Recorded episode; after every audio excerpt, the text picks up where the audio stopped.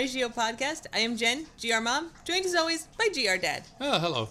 And we have Vink in the background, vigorously drinking some water. Good job, Vink. We're recording on Vink's birthday, so happy birthday, Vink. Drink of the week, we're drinking French 75s, a very classic cocktail based out of New Orleans. There's actually a bar there called the French 75. A French 75 is two ounces of gin. We use Hendrick's gin, which is good and way better than like London dry gin, I think. One ounce of lemon juice, half an ounce of simple syrup. Shake that up in a shaker, pour it into a champagne glass, no ice.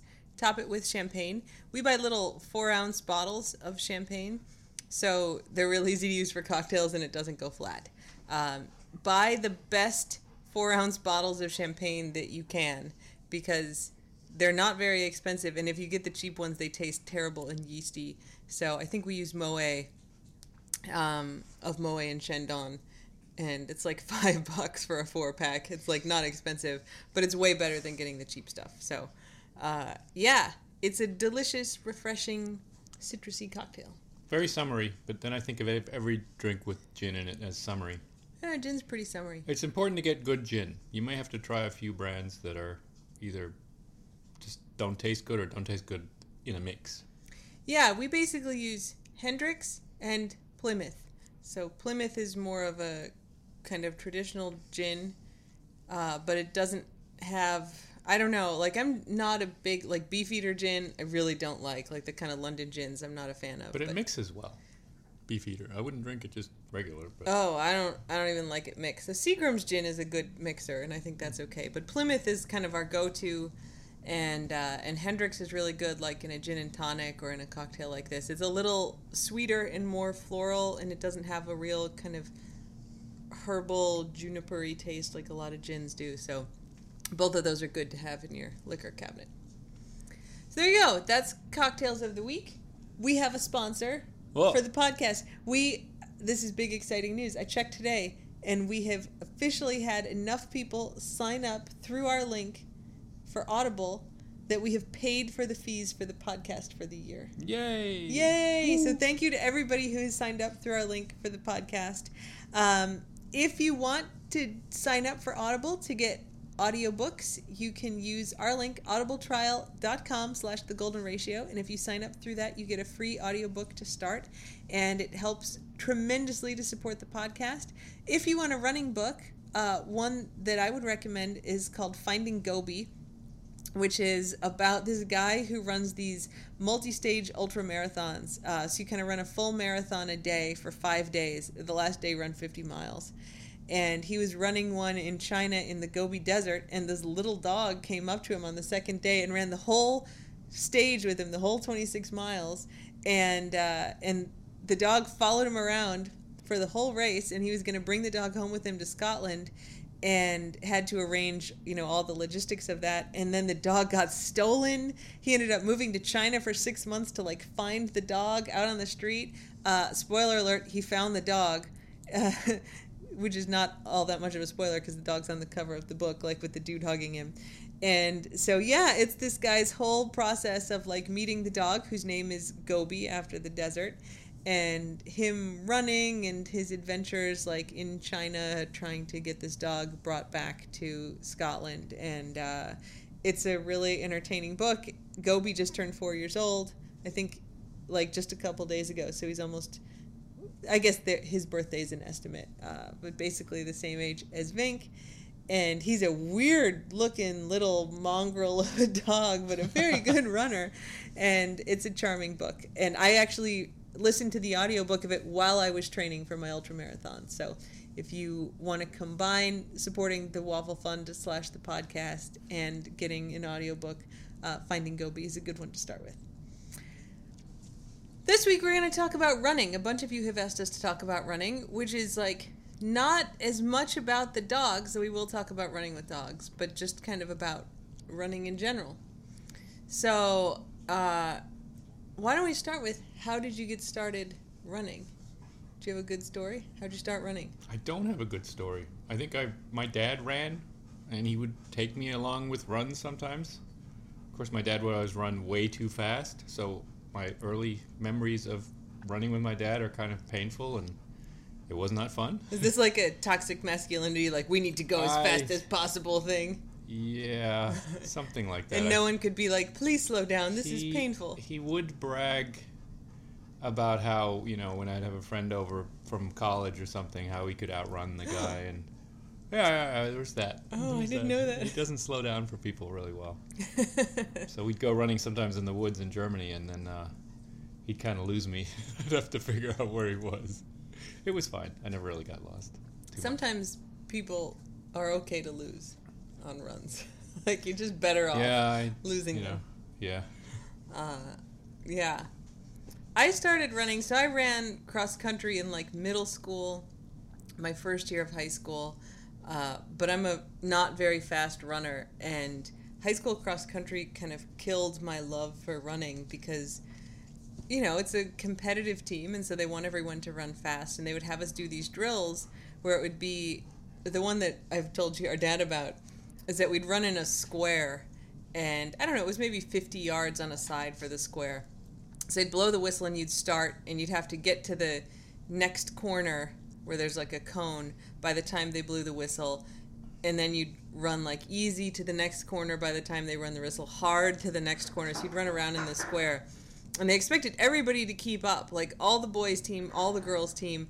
And I was nowhere near that fast. I could run in high school about an eight minute mile if I tried hard, and I don't run that fast now and I could never, I would never even get close to keeping up with the whistle.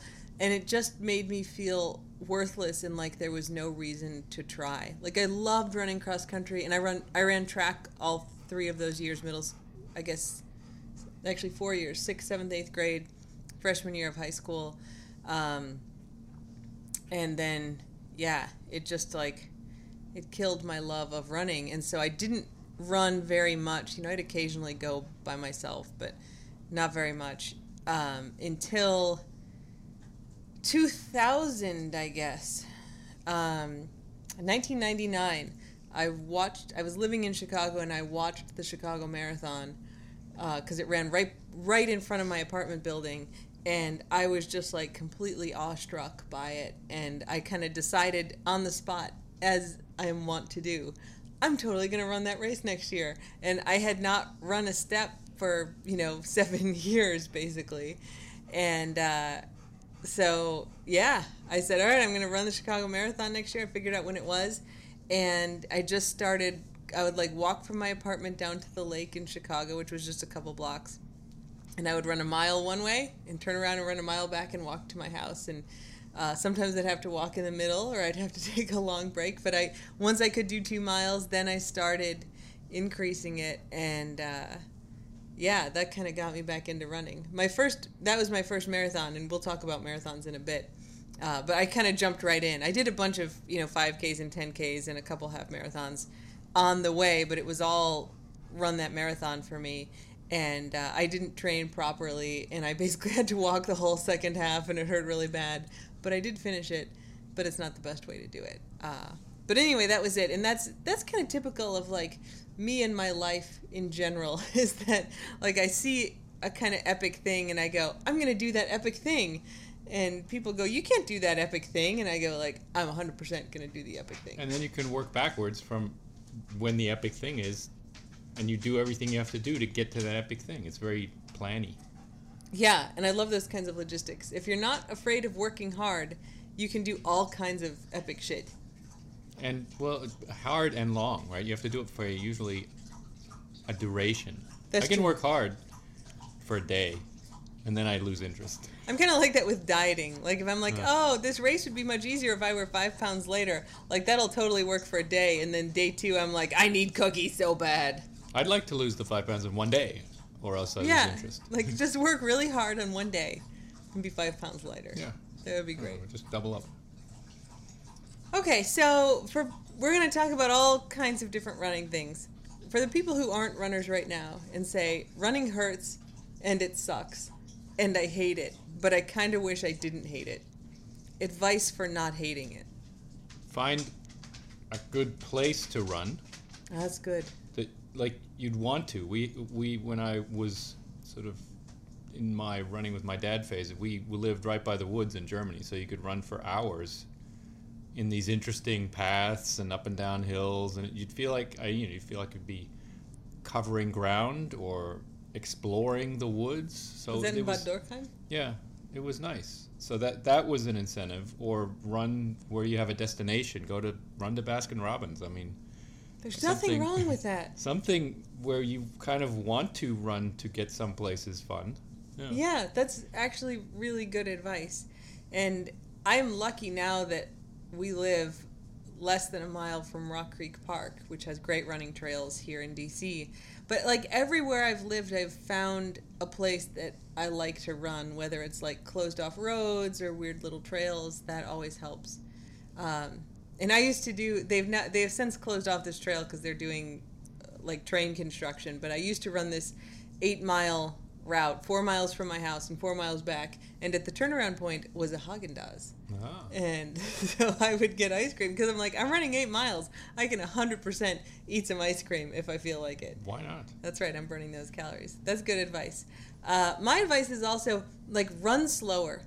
I think a really important thing is to like check your ego when you're running because you kind of, I think a lot of people get in their head like, oh, running means I have to run a so many minute mile. It could be a nine minute mile, a seven minute mile, and like if I'm not going that fast, then it doesn't count.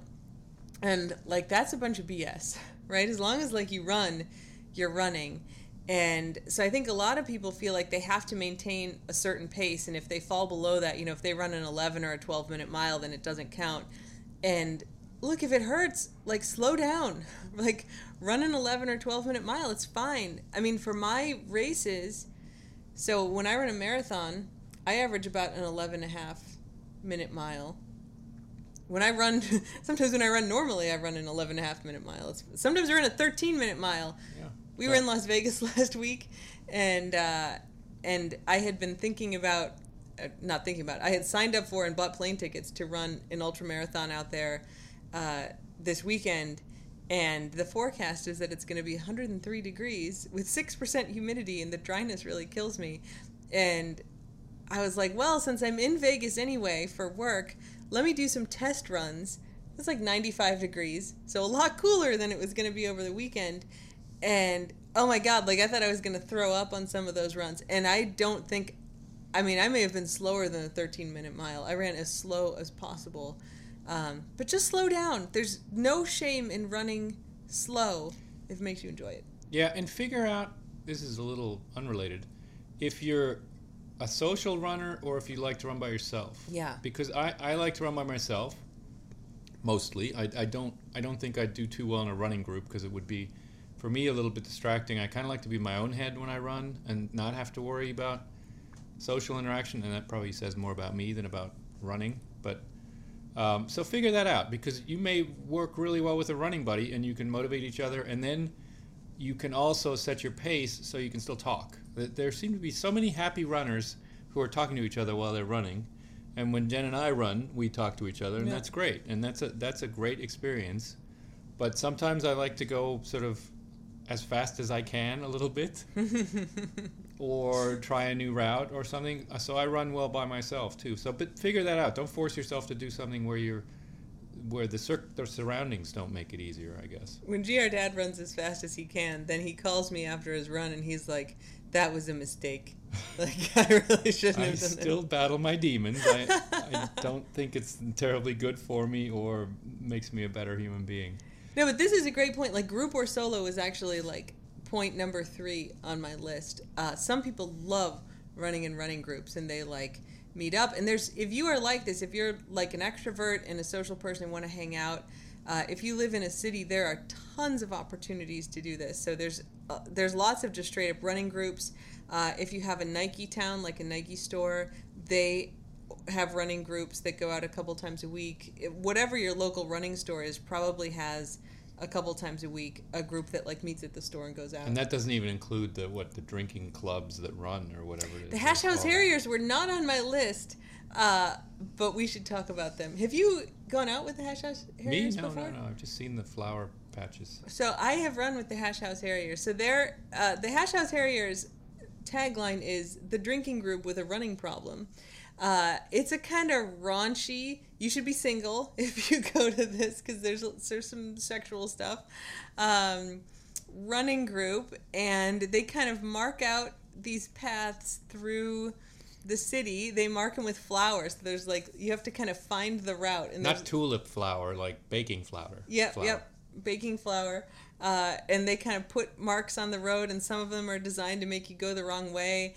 And when you finish, so I don't know if I've told you this story. So I was an intern in DC, a summer intern, when I was an undergrad, I think in 1997. And uh, I was running pretty regularly that summer. And I remember going out for a run like after work and there were a whole bunch of people like running in a group and I was like, "What are you all running for?" And they're like, "You should come with us." And I was like, a cult. It's No. a cult. I was like, "Okay." So I follow them and we end up in this alley and there's like 50 people in this back alley in DC, kind of in this sort of what was then do a they, sketchy do they carry alcohol? Are you drinking while you're running? Uh, we didn't drink while we ran, but there was a lot of alcohol waiting. Okay. Anybody who had on a new pair of shoes had to pour a beer into the shoe and drink the beer out of the shoe. It sounds like a frat. And I didn't I didn't drink. I didn't start drinking until almost I was 30. I didn't drink at all in college. And so it made for some slight awkwardness for me, but anybody new like me who kind of showed up attached onto the group had to do shots or drink beers or something. Um, it it's crazy, but if you like, you know, edgier social things, uh, the Hash House Harriers, are, they're really easy to pick up with. Just Google them, and you'll find one in your local neighborhood. Um, if that's like a little too much for you, like I said, those uh, any running stores probably have groups that'll go out. Um, the front runners are a kind of LGBT running group that most big cities have. So if you're looking to kind of socialize and also run, um, I ran with them in Chicago, and that was great. Um, because I lived in kind of Boys Town, Chicago, so it was LGBT headquarters. It was super fun place to live, and uh, yeah, so there's tons of running groups that you can go with. But yeah, so I've done you know a couple Hash House Harrier runs, and I would occasionally go with the front runners. But uh, I also am a solo runner pretty much because I really like to control my pace, and uh, we run really well as a pair together. I think, but Yeah, it's nice. other than that, I like to be by myself. So that's a good thing to figure out. If you're motivated by uh, social interactions with people, if you're an extrovert, try to find a running group. If you're not, it's totally cool to run by yourself. I had a, I had another thought about starting running if you want to. Don't, don't be self-conscious. I know this sounds really easy to say, but nobody's actually looking at you. So don't worry about running your pace and wearing what you want to wear and whatever's comfortable and running in public or running in a gym. It's nobody is actually cares. This Just do it. Just do it. I'm a sweaty mess when I run. I look I look near death half the time and you know, it's just fine. It's just fine. It's fine. It's just an athletic activity. It is what it is. N- Yeah, nobody cares. Nobody cares what you look like. Nobody cares how fast you go. So my story for this that I tell all the time is that uh, so my mom and my brother are both marathon runners, and uh, my brother was running his first marathon, and I was not running that one, and so I went out to cheer for him with my mom and his wife, my sister in law, and we were kind of standing at an overpass waiting for him to come. And in marathons, they have pace groups. So if you want to run a four hour marathon, you run with a group and they have a designated pacer and they carry a little sign like on a skinny little pole that says four hours and you run with them and so they'll help make sure you stay on pace and so there's pace groups for everything from probably like two and a half hours down to six hours uh, like every 15 minute increment pretty much uh, jasmine you okay down there and so we were standing on this overpass waiting for my brother, and the 345 group goes past. So they want to run a three hour and 45 minute marathon. And my sister in law, uh, who at the time was not a runner, turned to me and said, Is that the finish time or the pace per mile? Like, are they going to finish in three hours and 40 minutes, or are they running a three minute and 45 second mile, uh, which no one has run a three Ever. minute and 45 second mile ever, let alone for a whole marathon? And that's that's not to criticize her. That's just to say if you're not a runner, you don't even know what the times mean. You don't know if that's good or bad. And I think that's true for every sport. Like I'm very athletic. I've rowed sometimes. GR dad is a big rower and he'll tell me his time for something and I go, "Cool, like what's a good time for that?" Yeah. Even though I've done it. Like I know how long it takes me, but I don't know what a good time is. So nobody cares. Yeah, and it, it, it sort of ties in with the ego thing, but it for me it does. But uh, you know, I ju- just don't don't be afraid of running because you worry people will look at you or judge or something. It just doesn't. Nobody does. And I got to say, like you are definitely a sweater. Oh, and this is not a male female thing. There's a lot of women who are big sweaters too. Um, I have been gifted in that department. I just glisten slightly at the end of a hard run. absolutely true. Uh, I feel really blessed that that I have this. I I really don't sweat. I'll get slightly damp and literally will glisten. And, And I it. literally can wring out my shirt and water will drip out of it. Yeah, it's crazy. Uh, so, as a person who does not sweat, I do not think of myself as superior for this. Like, I do not judge when I see people sweating. I think you're superior. Well, my superiority is not just because of my glistening.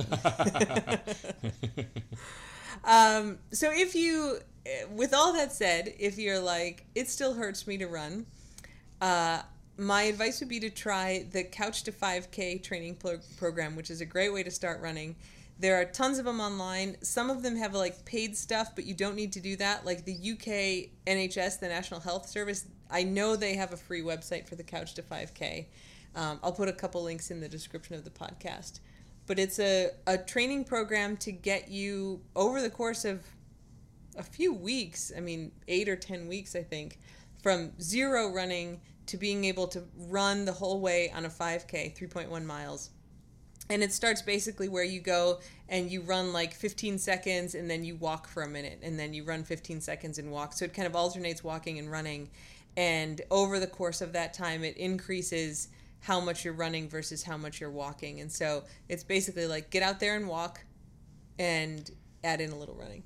Yeah, and I, I guess we're a little bit we're coming at this because we're both runners and we both have done this for a long time. But I mean, it does hurt at first when you run. So it, it's Yeah. not completely like sitting on your couch, right? I mean, you are pushing yourself and it is going to be unpleasant, right? And you'll be sweating and you'll be out of breath. But it totally gets better and it's not supposed to be like terrible life-threatening feeling. Right. So so the the caveat here is, you know, go for a run and feel like you're doing some running, but don't overdo it to the point where your lungs are burning and you taste blood and and Yeah. you pass out. Um, but it will get more pleasant too as you get conditioning, right? I mean, if you do this couch to 5K, you do the 5K and then and then you can run the three miles without too much unpleasantness, and then maybe you're sort of on the plateau where you can enjoy it a little bit more for other reasons too. Yeah, I- I think that's important because I remember having that lungs burning and tasting blood feeling Yeah. from running short distances. And so, like, go slow if you're starting off. Run a 13 minute mile. Like, there's no shame in that. I run a lot of 13 minute miles. And uh, walk when you have to and kind of work on building it up so it's not painful. And then, yeah, event- I mean, you can get yourself to whatever distance you want, you know, assuming you don't have any injuries or other kind of disabilities or problems. I mean, I'm not a naturally athletic person, but we ran the San Diego Marathon in uh, the beginning of June, and GR Dad finished before me because he's faster runner than me. And uh, I finished, and I was going back to the hotel, which was like a mile and a half from the finish line. And I was like, you know, I walk in a couple blocks. I'm like, gosh, this is to take forever. And then I was like, oh, I actually am perfectly capable of continuing to run. And so I just ran the rest of the way. And I ran past some guy who had finished the full marathon. He was like leaning on a light pole. And he kind of looked at me and he's like, oh, well, good for you. And I was like, look, man, I'm training for ultras. It's fine. I mean, it, you know, I ran like 27 and a half miles. Is that where you had your you had your uh, CamelBak on too? I did. Yeah. No bladder. yeah. yeah, the CamelBak is great actually. So this this is actually a really good point that I had not put on the list. Um, so we are extremely fortunate to live in a place that provides water on our running trails. Actually, I so I if you follow the uh, the Twitter account, you know that I travel a ton for work. I give a lot of speeches, and I was giving one speech like a year ago. It was before the election, and this guy was like, "Oh, you teach at the University of Maryland. I hope you don't live in Montgomery County." And I was like, "I do live in Montgomery County." Like like it's super weird that someone would know that that you know if, if you don't live in Maryland that you know what the counties are. And I was like, "Why do you say that?" And he's like, "Well, it's the most liberal county in the country." And then he started talking about Benghazi, and he was a really crazy dude. So I kind of ran away from him. But a benefit to living in Montgomery County, which has, I don't know, county taxes, they're not very high, I pay a couple hundred bucks a year in county taxes. Uh, Montgomery County is an amazing place to live, and we have wonderful services here, including year round drinking fountains, like freeze proof drinking fountains on all the running trails in the county. Porta potties. Porta potties like every two to three miles. It's really nice. Uh, and when I lived in Chicago, I lived on the lakefront, which also has water fountains every couple miles. Yeah, and a lot of big cities will have that, where, where the trails will have water and, and public bathrooms. Yeah, so it's great if you have that, but if you don't, it's absolutely worth looking into getting yourself a little hydration pack. So I have three. Um, I have a CamelBak, which is like it has like one liter. It's really lightweight, and then I have a couple Nathan uh, packs, which are more for the ultra marathons. They hold a whole bunch of stuff, but uh, I put off getting one of those for such a long time because I was like, oh, it's going to bounce around, it's going to be sloshy. And it's totally not. Like, they're really well engineered. They were designed for the military in the first place. Um, so they're very well engineered where you fill them up and seal them. And then as you drink, it kind of sucks the bladder down. And so there's no air in there, so it doesn't slosh. Uh, it stays really well put on your back. And so that lets you go for miles and miles, even in really hot weather, and have water to drink and not have to worry about it. Yeah, and we're not actually big gear people generally, but from from what I see in the marathons, I mean, some people have belts with little Mhm. bottles, tiny bottles, big bottles. I used to have a just a, a one liter bottle that I had a pocket sort of behind my like small of my back, which wasn't ideal at all. but you know, it, it it's worth investing in in something where you can carry water because if you run for an hour or so, you really you'll do a lot better with water than without. It might actually be dangerous not to have water. Yeah, totally. Um, so yeah, I like the the kind of backpack style stuff. But if you go to your local running store or to REI, um, you can try stuff on. REI has kind of all this stuff, and try it on and play around and see what works best for you. Um, but yeah, that's a great idea. Is a thing to have. Yep. Plus, it's fun to have gear. It is fun to have gear. I've, I mean, since I've started doing the ultra marathons, like I've I've acquired a lot more gear, headlights for my shoes, and like, Oh, all, yeah. all kinds lighting, of crazy yeah. stuff. Uh, we'll talk more about that going forward. Uh, so let's talk about running with dogs. Uh, I run with Hops pretty much every time I run, except for the really long ones on the weekend. I go with Hops. Yeah, I think the key is to know your dog and don't push it. I think dogs are pretty good if they get tired, they'll lie down. I mean, they're not going to Yeah. they're well, I don't know. Some dogs might, but the dogs I've experienced won't push themselves too hard and will, will show when they're exhausted. But Hopper then did that at the 5K. yeah. So we had the Vink 5K a couple weeks ago, and Vink didn't run it, but Hops did. And so there were probably 15 or 20 of us that set out. And we got to mile two, and Hops was like, screw this, I'm done. Like, she walked onto the grass and laid down. She was like, I am done. And so we all had to walk with her for like half a mile. And then we kind of finished, uh, which is weird. It was, a, I guess, a hot and humid day for her. But uh, yeah, this is a good point. Yeah, but when I had uh, when Buttercup was y- younger, five or six years ago, I used to take her running, and she was great off leash. So we'd go into some woods, and I'd let her off, and she'd sprint around and sniff and catch up with me later. So so that's fun, but she was also very good on the leash. She doesn't get tangled. She'd follow along. So you gotta get, you know, you gotta figure out if the dog's a good walker to begin with before you can run with them. Yeah, this is important. Uh, Hopper and actually Venkman is it Venkman is like the world's worst walker. I talk about wanting to give her away when we go for a walk. She pulls so hard, uh, but when I'm running, she can't pull because I think it's kind of pushing the limits of the, her speediness. Uh, I mean, I don't run faster than her. She's still kind of pulling, but not very much. Uh, they're both really good to run with. Vin can't go very far. Um, Hops I, is who I usually run with, and we usually go three or four miles together. But my previous dogs, Pi and Kay, oh my god, I sprained my ankle like twice trying to go with them because they would like see a person or something and kind of yank me off to the side and pull me off the sidewalk, and I would twist my ankle. So you can totally train your dogs to run with you, but you want them to kind of be consistent. Like Jasmine would is a bad runner. I've run like little half mile stretches with her. She always likes to stop and sniff stuff, and so like we'll be going going, and then she'll just straight up stop because there's like some interesting smell. And I think a lot of dogs are different. Some dogs like to trot, like lope along. Uh, I know Buttercup used to like to sprint, and mm-hmm. then I'd kind of sprint with her, and then she'd slow back down. And I mean, so you you can figure figure it out with the dog. But I again, I would say don't push it. We Jen and I wrote, ran in a six oh. mile race last year, and someone had a dog, and it was about four miles in, and the dog was clearly in distress, right? And he was just kind of more or less dragging the dog through the race, and it just it was terrible. Yeah, the dog laid down in the middle of the street at some point, and he was like yelling at the dog to don't push the dog again. because no. that's they don't sweat, and they and they're you know they're not really designed for for running.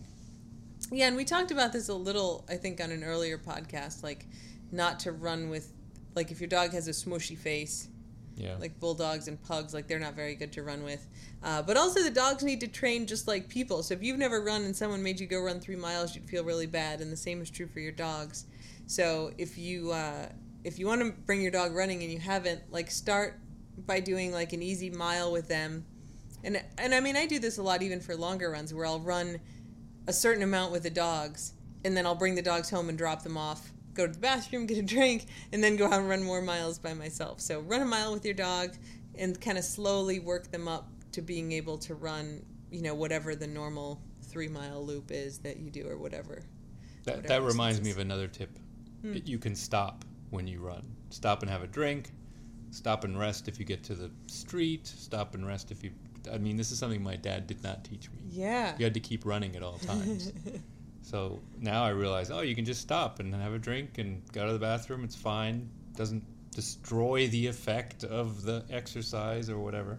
This I think was like a little clash of cultures between the two of us like when we started doing marathon training yeah. runs together because I'm all about the break and so like every time we'd pass a water fountain he'd be like, "Are you gonna stop?" I'm like, "Heck yes, I'm gonna stop." Like this is what water fountains are for. It's time to stop and I'd be trying to figure out how to keep running while at the water fountain. I mean, it was just it was goofy. Yeah, it's way better to just take a break and yeah. stop.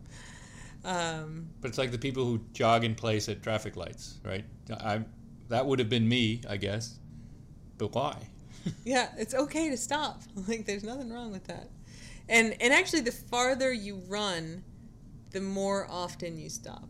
So, the next thing on my list is what's it like to run a marathon? And I and in that we should probably loop in like what the training is sure. for a marathon. So the training for a marathon is usually about four months, and before you go into that, the general advice is that you should have been running for about a year, um, and that's you know I don't think that's necessary.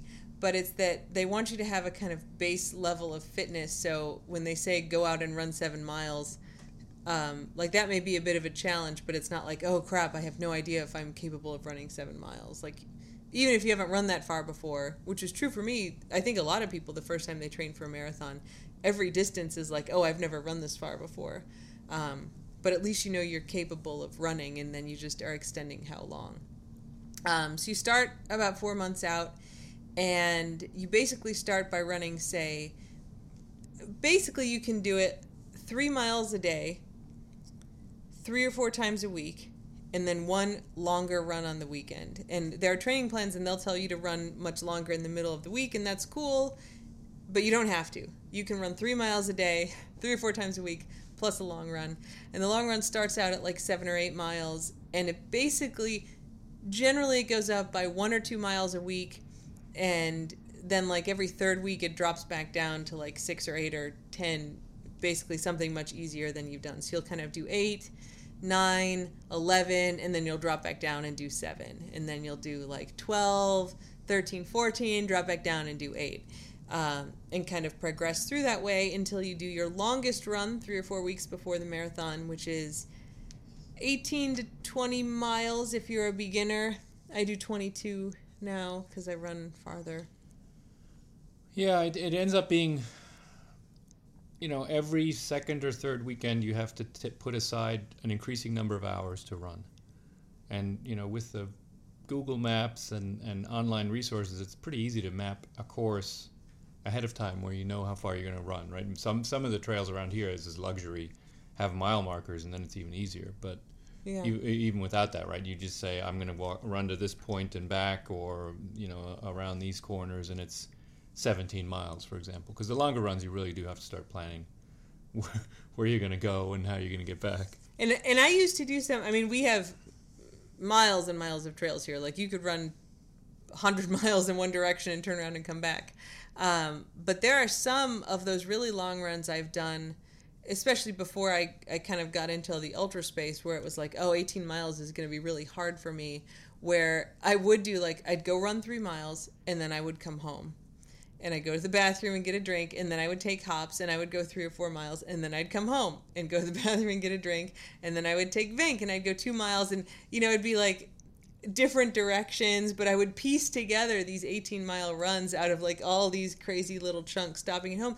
But who cares? Like all that matters for marathon training is that you cover the distance. It's not really a mat. It's you know if you're concerned just like I want to finish and do well and feel good you just want to make sure that you have those miles on your legs and if you stop for a couple minutes to go to the bathroom and get a drink or do whatever like that's okay yeah and it's especially if you're like an 18 mile or 16 mile run you can this is where it goes back to my initial advice find some place you want to run to or make it fun because if you are looking in an eight mile radius there's probably some like cool place you want to run to and that's one way that's how i motivate myself if i did the back and forth mm-hmm. i'd stop I'd probably, I think I'd be like, oh, I'm home now. I'm stopping. So I have to go out half the distance. So then I'm forced to run back half the distance.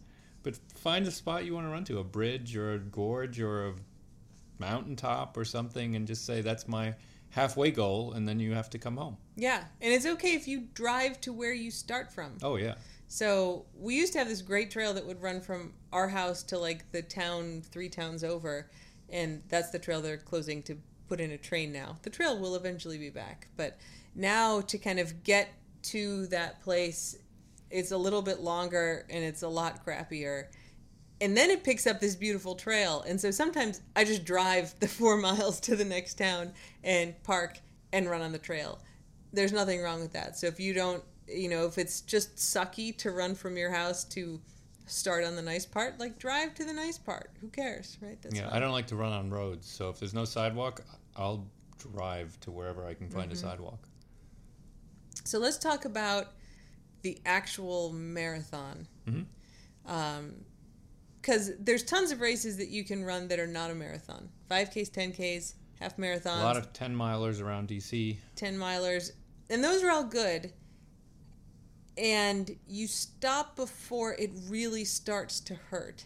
And and I don't mean to dismiss it if you've run a half marathon and it hurts because of course it can but you the thing with a marathon is that uh, your body burns sugar to help you run and you have about 2000 calories of sugar stored in your muscles this is why she's Dr. Jen. Yeah. Uh, so this is like your glycogen stores. It's blood sugar stored in your muscles. You have about 2,000 calories of that and you burn through that in about 18 miles.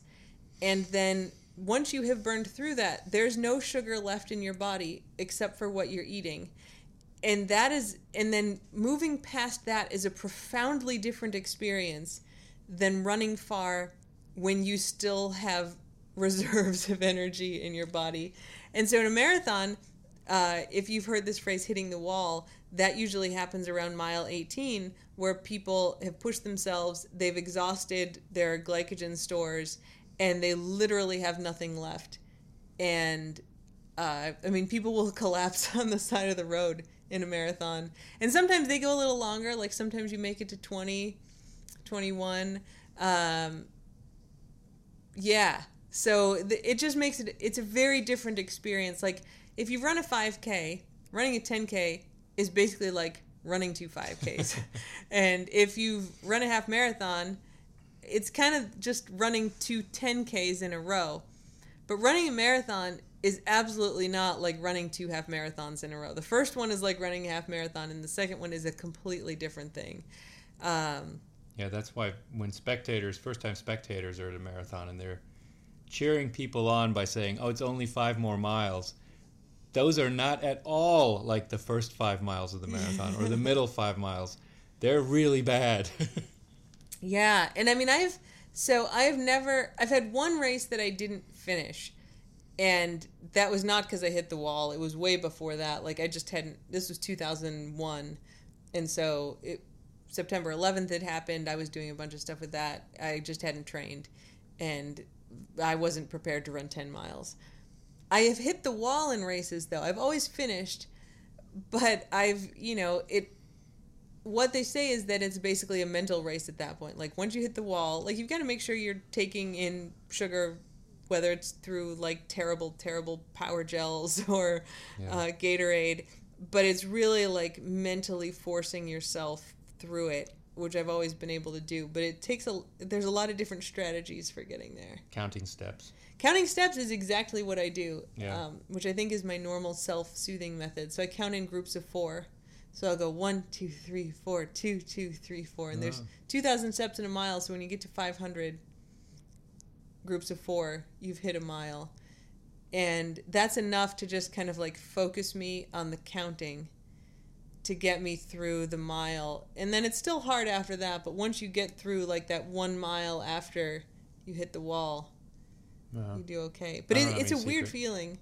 So when I when I've had myself hit the wall before, or even sometimes when I'm doing fine, my scalp will start like tingling, like it'll start feeling like it's tight. That's a weird thing.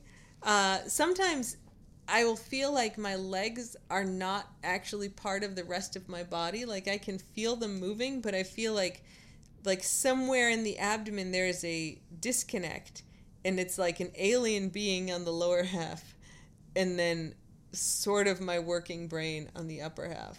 No, I'm just battling cramps and soreness and bone pain. There's no I don't have any disconnect there. But this is really interesting because these are basically the two ways it happens, right? Like I never, I have never had cramping in a race. Like I never have those kind of physical mm. problems that come with hitting the wall, though that's a big part of it. All of mine are just kind of like migraine symptoms. So I have migraines, and they often will come at like after mile 20 in races um, and that's not just a headache though sometimes i get that but there's all kinds of other like weird neurological crap that goes on with me. Like mine are all kind of like that. Like i feel weird like it's my brain doing weird stuff. Um, and you don't seem to get that part of it but you get all kinds of variations of the physical yeah my stuff. brain doesn't really affect it doesn't it's fine. It's not there's not much going on up there. So it's both, mostly my body kind of rebelling. And i can feel if i if I go a little bit faster, I think I'll cramp up. I'm going as fast as I can without my legs cramping. Sometimes, not all races are different, but yeah, that's part of it. Or I just can't lift my feet high anymore. Or yeah, that happens you know, to me. Yeah. so that's that's the thing. If you want to run a marathon, you absolutely can run a marathon. Like anyone who can run can run a marathon. If you you know want to make the time to do the training, which is really just one you know, one chunk of hours on the weekend, four or five hours. Uh, if you're slow, four or five hours like me. Yeah, there's some good movies. The Spirit of the Marathon, right, is a good movie about training for a marathon. so worth watching. Uh, so yeah, you can. I think it's on Netflix now. Um, you can get it in a bunch of places. Spirit of the Marathon. I'll put a link to it in the description. But when this movie came out, which was quite a number, probably ten years ago now. It's a little dated now, yeah. um, they were doing like screen one night screenings in a bunch of theaters, like all around the country on whatever the day was.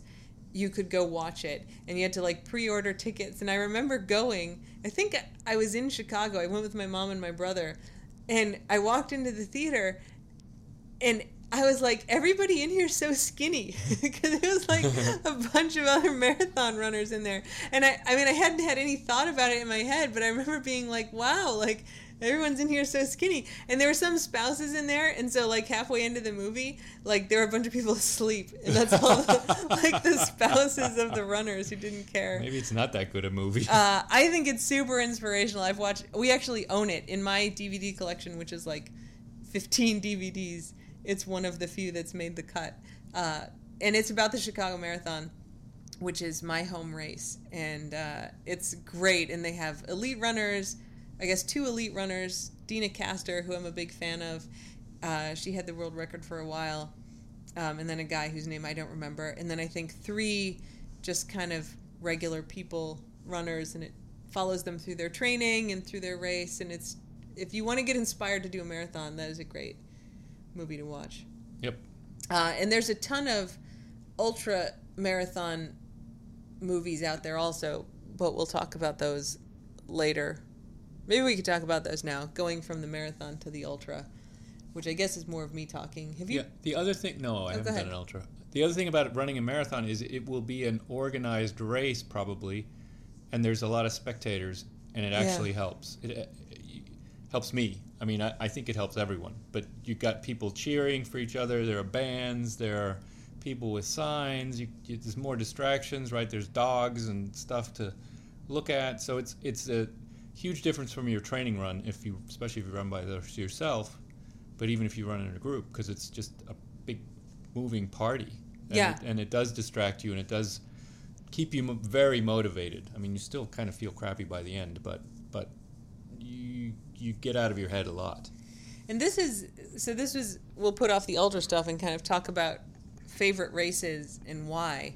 This is a good thing to think about. So I have run a lot of different races. I've run some really small ones where sometimes I can't see anybody except myself, and then uh, these big city marathons, and I love the big city marathons. Like if I'm going to run a full marathon, the ultras are different, but if I'm going to run a full marathon, like I want a big city marathon and Chicago is far and away my favorite, not just because it's my hometown, but because the spectators, and I think New York, I've not run the New York Marathon, um, but New York is supposed to be sort of like this too, where like you don't go 20 yards without having people cheering for you. And a lot of times it's two or three people deep on the sidewalk. And uh, in Chicago, you go through all the different neighborhoods. So you go up through Boys Town, where I lived, and there's like, um, you know, drag queens on a stage singing at you. You go through like all of my former gay town. Um, High the- school cheerleaders everywhere. yeah. And uh, in Chicago, you go through Pilsen, which was a Polish neighborhood and now is mostly Mexican. And there's like mariachi bands out there and people banging pots and pans. You go through Chinatown, and they've got like the dudes with the dragon kind of doing the little dragon dance out on the corner. Um, I, I mean, it's packed. Everywhere is packed with spectators cheering every single mile of the race. And it's just inspiring and wonderful. And and having done it on both sides, right? I've I've been a spectator in that race a bunch of times. It's super inspiring to like see all these people doing this really epic thing. Yeah, towards the end, you, I mean, you cry. Yeah. You're all kind of beat up anyway, but it's easy to get really inspired. Yeah, I think both ways. I mean, obviously, this is how I started doing races, but I think the spectators are kind of in awe of all these like zombie like people just pushing themselves through that last mile. Um, and certainly, if you're doing it and you're like, holy crap, like, I'm to finish this. And, uh, you know, just that one person. I mean, I've had this in a lot of races where the one person is like, whether they're giving me water or they're just on the side and they're like, you're doing such a good job. And I'm like, oh my God, I'm so thankful that you said that to me. um, that said, like some people don't care about this at all. And so there's plenty of small races. Like you can find all kinds of local marathons, like on a trail system by your house. And there's going to be like the wife of some dude running the race and their kid with a sign, and that's it. And that's fine too, right? Yeah, whatever you like. I like the the spectacle and it being so different from a training run. Right. So I, I appreciate it. Even the Marine Corps here Yeah. in DC, there are stretches of sort of neighborhoods that are hard to get to, or it's freeways or something where you know it's hard to, to park and things where there aren't spectators, and it just it's it is harder. It makes it harder. Yeah, Marine Corps is a great race, but there is not like Chicago. Like there are big long stretches where no one is cheering for you, and uh, and that's fine. It's still totally worth doing, but it's worth thinking about what's motivating for you. And if you're thinking about doing a race like that, like go watch some first, right? Go watch your local one and and see what you think. Yep. Yeah. Uh, if you want to do shorter distances, we are big fans of the rock and roll series of races. They do have some full marathons. Um, I've done a bunch of them, but their half marathons are way more popular, and they do some shorter races. Yeah, and it's uh, DC may be unrepresentative because there's probably a 10 miler, half marathon, or 10k every weekend over the summer for some charity or you know bar is putting it on or Mhm. something. So 10k races, there's there's a lot of those. Some there's Totally. some sort of neighborhoods have 5k races, turkey trots and things. So whatever you want to do, it doesn't just have to be marathons, but there is a there is a lot out there now online. You can find it all too. Yeah, there's uh like if you just Google like running calendar and then the name of your town or you know if you're in a really unpopulated area, your state or your county, um, you'll find calendars out there that have all the races listed and like find yourself a race if you want to get started running. Like find a race, even if it's a 5K, uh, and even if you've run three miles before, like it's still fun, even though you know you're not going to win, to go out like with a big group and do this thing. Yeah, and signing up is is very motivating to get you to train. You know, the the months before too. If you have something you're working towards.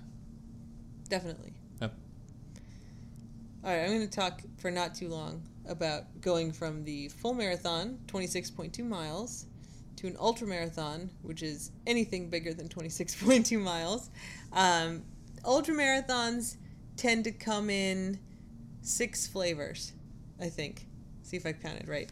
The 50K, which is 31.1 miles.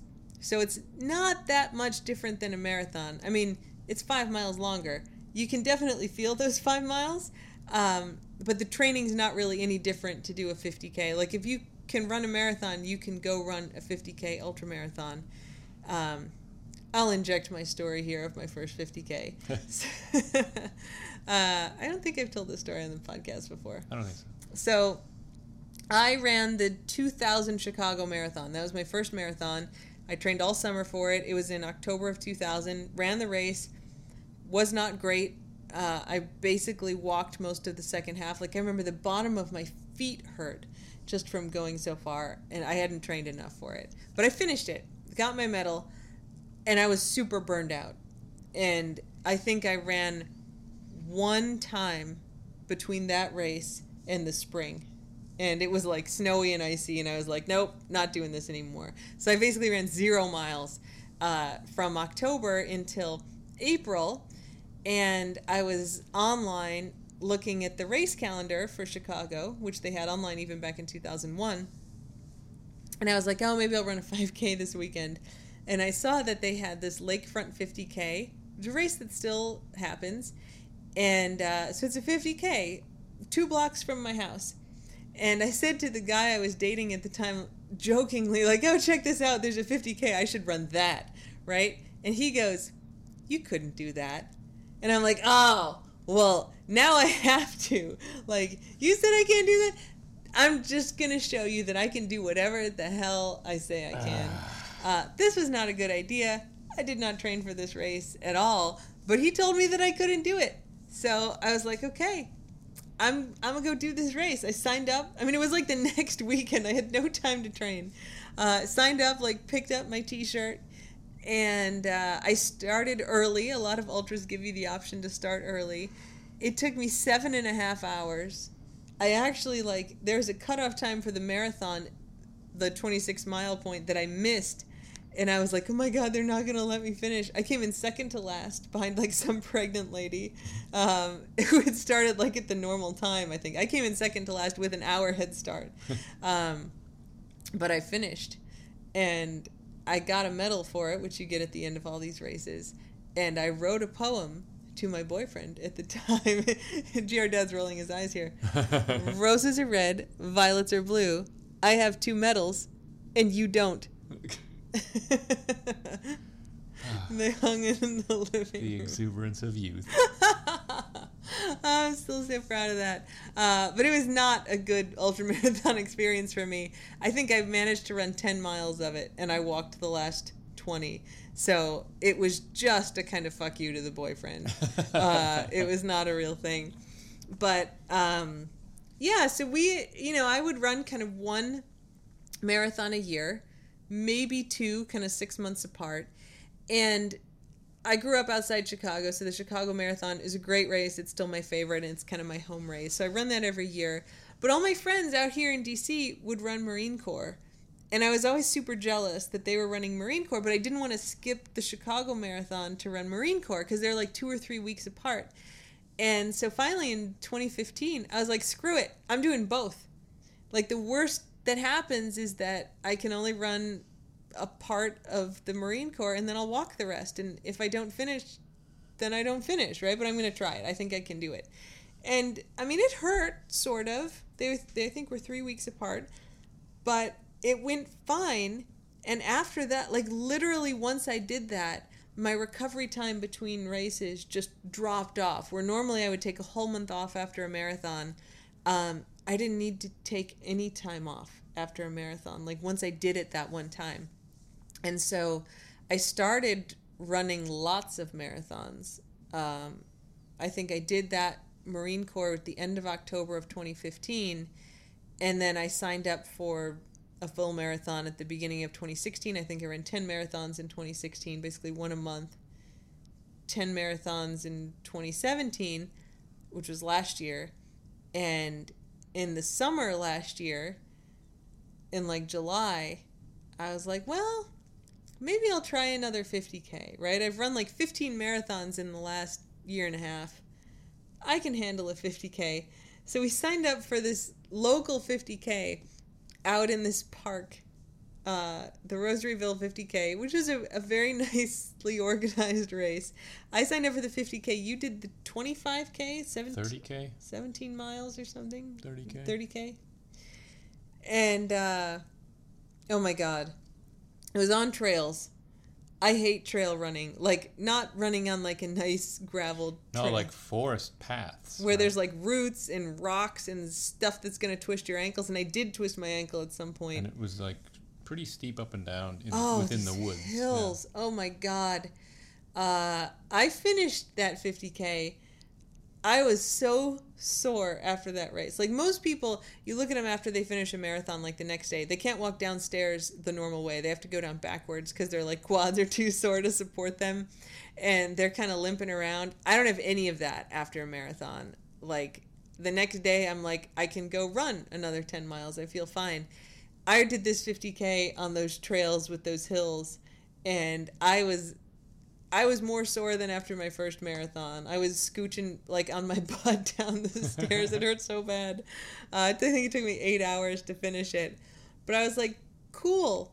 Now I can do this, and uh, all right. Now what can I do? And I think at that point is when we watched the Badwater. Well, we watched the Barkley marathons Barkley, yeah. and the Badwater. So the Barkley Marathons, everybody should watch this movie. It's on Netflix. Uh, it's called the Barkley Marathons: The Race That Eats Its Young. I think is the name. It's about this crazy race out in Tennessee, this ultra marathon that's supposed to be 100 miles and it's more like 130. And it's not marked. It's like out in the woods. You run under a prison at some point. Most years, zero people finish the race. you run for like two days. Yeah. Uh, it's insane. The documentary about it is fantastic. Uh, so go watch the Barkley Marathons. So we watched that. We had like a little week where it was like we were watching all these ultra videos. And then there was one about the Badwater uh, Ultra Marathon, which is 135 miles out in Death Valley. And uh, it's crazy. And these people who are like hallucinating, which is really common at that distance, and sleeping on the side of the road for five minutes, and uh, and I was like, this is amazing. I want to be this epic, and I will never do either of those two races. I don't think like. I'm not fast enough to do Barkley because there's a, a cutoff. Barkley's not marked. It's also in and Rambles. trails, which I hate. Like it's got all kinds of stuff I hate. I do have. There's a little tick in the back of my head that says I could do the Badwater 135. But you like flat asphalt too. Yeah, it's on asphalt. There's Yeah. a big mountain at the end of it, but you walking at that point. Uh, so who knows? Maybe maybe someday I'll do that race. But anyway, we watched these, and I was like, okay, like I want to be epic. I'm gonna do some ultra marathons, and I don't like trail runs all that much, and so I started kind of looking for a good race. So I found this one that was a, a little trail based, but not much. Um, called the Saint Sebastian 100. So there's a 100 mile race. I did the 50 mile race in November. And running 50 miles is a lot different than running a marathon or a 50K. Just like a marathon is a lot different than running a half marathon. So the main thing is when you run a marathon, like you drink Gatorade and water. And if you eat, it's usually like a power gel, like some sort of energy product um, gels or chews or some kind of thing to kind of give you sugar and some electrolytes. When you run an ultra marathon, like a 50 miler or longer, you have to eat real food. It, I mean, I'm slow. It took me 14 and a half hours, but even if you're running for 10 hours, you still have to eat real food. And your body basically shuts down your digestive system when you're running at super long distances because you need the blood flow out to your muscles. And so it's really easy to get nauseous and throw up and not be able to digest stuff. And so a lot of the training is just figuring out like what can you eat while you're doing it? Because you have to eat real food. Like you can't get by on just power gel for 50 miles. Um, so i kind of figured out peanut butter and jelly is good for me. Oreos, plain potato chips like Lay's potato chips, and Coca Cola is like necessary. I, I drink a ton of Diet Coke, but I don't ever drink regular Coke. But regular Coke, like in the races, is like the best thing because it gives you caffeine and sugar. It, I think it helps like ward off my headaches. Um, yeah, and so that kind of training, like when I was marathon training, I would run like 20 to 25 miles a week, depending on. So if I say I've run like 15 miles on the weekend, and then I'd run three or four three mile runs during the week, which gets you to about 25. When I'm ultra marathon training, which I guess is all the time now, I'm, I'm kind of just in permanent mode of being ready to run an ultra. Um, I run 40 to 50 miles a week, and then there will be some weeks where I run like 60 to 65 miles. Um, and the really hardcore people run over 100 miles a week. They're kind of running 20 miles a day, which is crazy. Um, so it's definitely a higher level of training. It definitely takes more time. I'm really lucky that I have a flexible schedule, so it's not like I have to get up super early. Like I can work around whenever I want to run.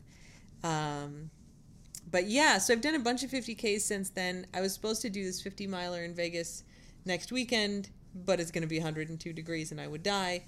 So my I've got a 50k upcoming, but my next kind of big race is a 100k, 62 miles that I'm signed up for in October. It's actually the same weekend as Marine Corps, so I had to kind of pick between the two.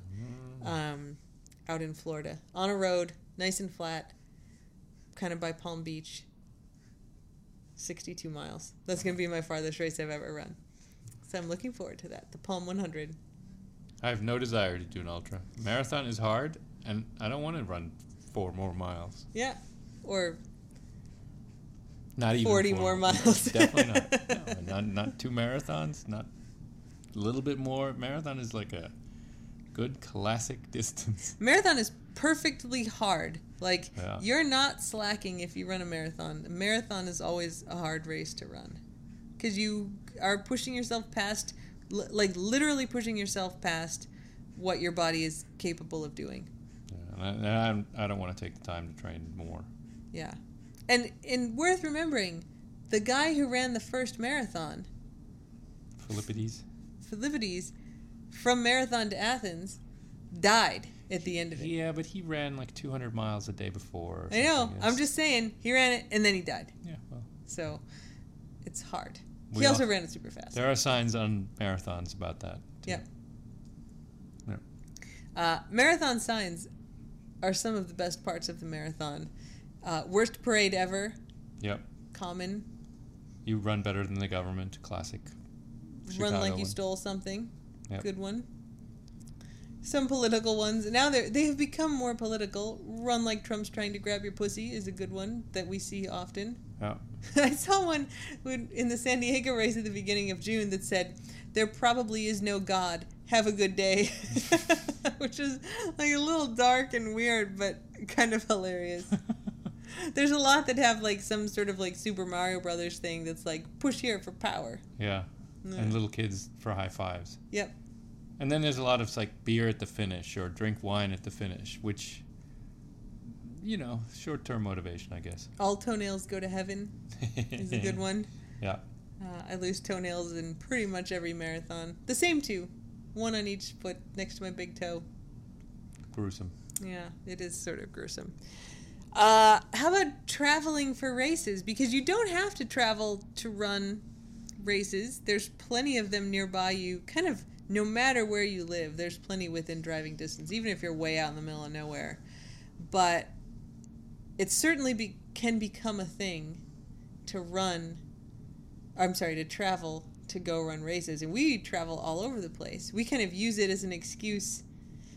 In fact, this year we, we took a vacation to New Orleans and we're like, hey, let's go to New Orleans and not run a marathon. It was weird. It was like the first time in a while that we had done that. But for example, I've never been to San Diego except for a marathon, Yeah.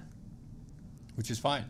It's Yeah. a good good reason to go to the city and running a marathon or a race in a city, you see things you wouldn't otherwise see. It's a great way to see a city, including parts of it that you would probably not feel safe going to if you weren't in a race. There's cops all along the race course, and it's all cordoned off, and so it's very safe to run a race. Um, but like I run the Baltimore Marathon, and uh, you know parts of Baltimore are beautiful, and parts of Baltimore are really run down, and you would never just like take a walking tour through some of those neighborhoods most of the time. Um, but to run through them gives you a real feel of like what the city's like. Like it's not just you know Baltimore. It's not just the Inner Harbor and the Johns Hopkins campus where like tourists might go and and what they show off. Like you get a sense of what it's like in the rest of the city, uh, which I think is super interesting. And there's all kinds of beautiful places too. Even if you're in a really rundown neighborhood, there's all kinds of beautiful stuff there. Yeah, we ran in Nashville and you see parks that you would never go to as a tourist or you run around the stadium. I think we ran through the baseball stadium.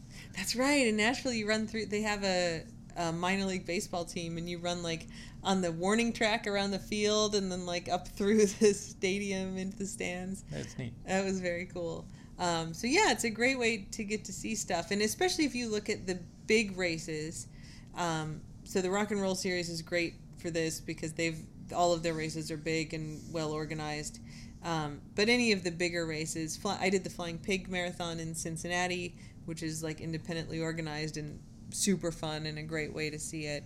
Any of the big marathons or half marathons um, are worth traveling for if you can afford it because it's a good way to visit. Yeah, and if you can afford it, the key is to stay within walking distance of the start and the finish, especially the finish. Um, yes. Which, for example, here, if we do the Marine Corps, we have to drive a car, find parking near the start or the finish, which is not easy in DC. Mm-hmm. Uh, and the metro's shut down that uh, that early in the morning, so it's kind of a hassle to go to a local race. But if you travel and you stay in a hotel, walking distance from the start, it's nice. Yeah. You I don't have mean, to check your bag. some people here in DC actually will stay in a hotel, like in in Rosslyn, which is in Arlington, Virginia, walkable to the start line and the finish, just so they don't have to drive. Uh, And park. and park. Yeah, I a couple of years ago, we've we've both been doing the Marine Corps for a while now, Chicago and Marine Corps, and uh, I found like I think Parking Panda is the app. It's one of these apps where you can like reserve yourself a guaranteed spot in a garage for like twenty bucks. Oh my god, I was so proud of myself. And it's like right by, it's walkable from the start and the finish, and it makes it so much easier. Just the thing to remember is a marathon really messes up traffic in a city. Right? Oh, The yeah. Things where you think, oh, I'll just zip the same way I always do. All the roads are closed. So Mhm. it, it, and this is five o'clock in the morning on a Sunday, you know, and you just don't know where else to go. Sometimes it Totally. can be it can be stressful. Yeah. So there you go. That is a lot of running knowledge from all of us, and it, it, you know, it doesn't need. You know, we are obviously a little marathon focused in the house. Like I'm, I'm very focused on the ultras, but I run a lot of full, just regular marathons. Marathons you run three or four a year, probably with me. Yeah. Um, but it doesn't need to be that far. Like if you run a run and you only want to run 5Ks, there's nothing wrong with running 5Ks. Uh, there's great challenge and fun. Actually, there's a way more fun 5Ks than anything else. I ran like an Elvis 5K, and there's like Color Run 5Ks. There's tons of great stuff on the shorter distances. Yeah, and, and again, races aren't the only way, right? If you just love your training runs or your training group and just do that, great. You don't need to do races. That's just it motivates me to train, right? But some but you may actually be just motivated to train by yourself. You Yeah. don't need to race. If you just like going, if you want to run one time a week, just cause, like that's fine. Yep. Yeah, it can be great. So there you go. Uh, do you have a German word of the week for our running podcast? Dauerlauftraining. Whoa. It's jogging. That's a really long word for jogging. I mean, they also say jogging. At this point, they will say you'll, they'll accept jogging. But Use it in a sentence. Dauerlauf. Ich mache am Sonntag mein Dauerlauftraining. Da habe ich drei Stunden. Muss ich mir drei Stunden Zeit nehmen. Translation? I'm doing my jogging on Sunday, so I need three hours of time. Good job. yeah. That's a good one. Uh, I'll put it in the podcast description as always. Um, with that, I think we're done. yep. Thanks for listening, as always, to the Golden Ratio podcast. Send us your feedback, leave us reviews, tell us whatever you want to tell us. We like hearing from Ask questions. Ask questions. And uh, that's it. We'll talk to you next week. Bye. Goodbye.